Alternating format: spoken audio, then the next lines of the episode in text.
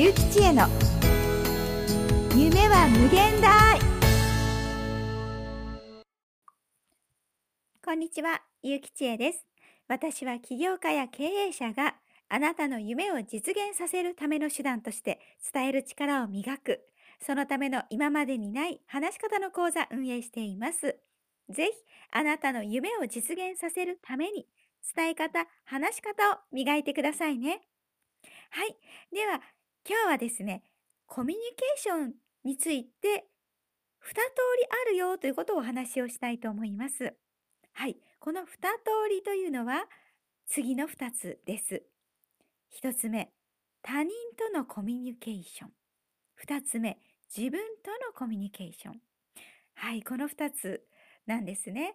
で、通常はね、コミュニケーションというと、1つ目の他人とのコミュニケーション、こちらを思い浮かべるという方がほとんどなのではないかなと思います。えもちろんね、この他人とのコミュニケーション、これがうまくいかないと、まあ、ビジネスや人間関係も悪くなってしまって、うまくいかないということになってしまいますよね。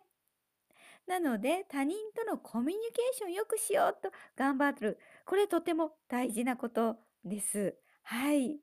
なんですが、他人とのコミュニケーションを良くするためには、二通り目の自分とのコミュニケーション、これがとっても重要なんですね。自分とのコミュニケーションとは、まあ、簡単に言いますと、自分自身と対話をするということです。で、実際に自分に問いかけをするということをやっていただきたいんですね。それによって自分が何を感じているのかということを、あのちゃんと自分で答えられるようにしていくということがとても大事なんです。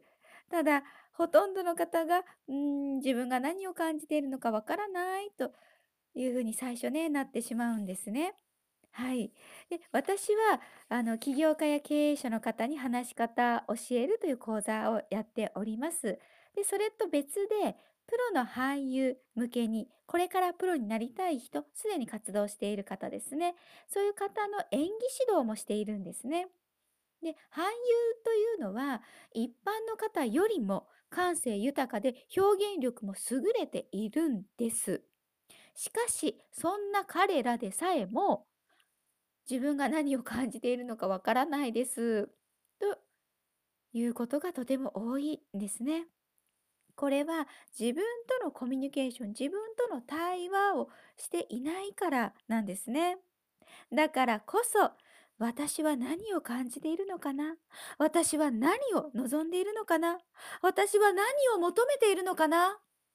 と自分に聞いてみてほしいんです。そしてあなたが感じていることをそのまま言葉にしてみてほしいんですね。これを繰り返すことで自分のことが理解できるようになっていきます。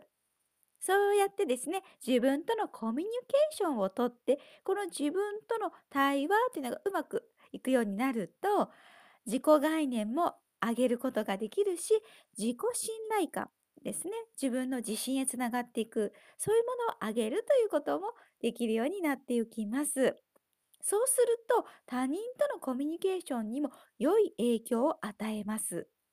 つまり、ビジネスもプライベート人間関係も良くなっていくということです。はい。だからこそ、ぜひ自分とのコミュニケーションを習慣にしてみてください。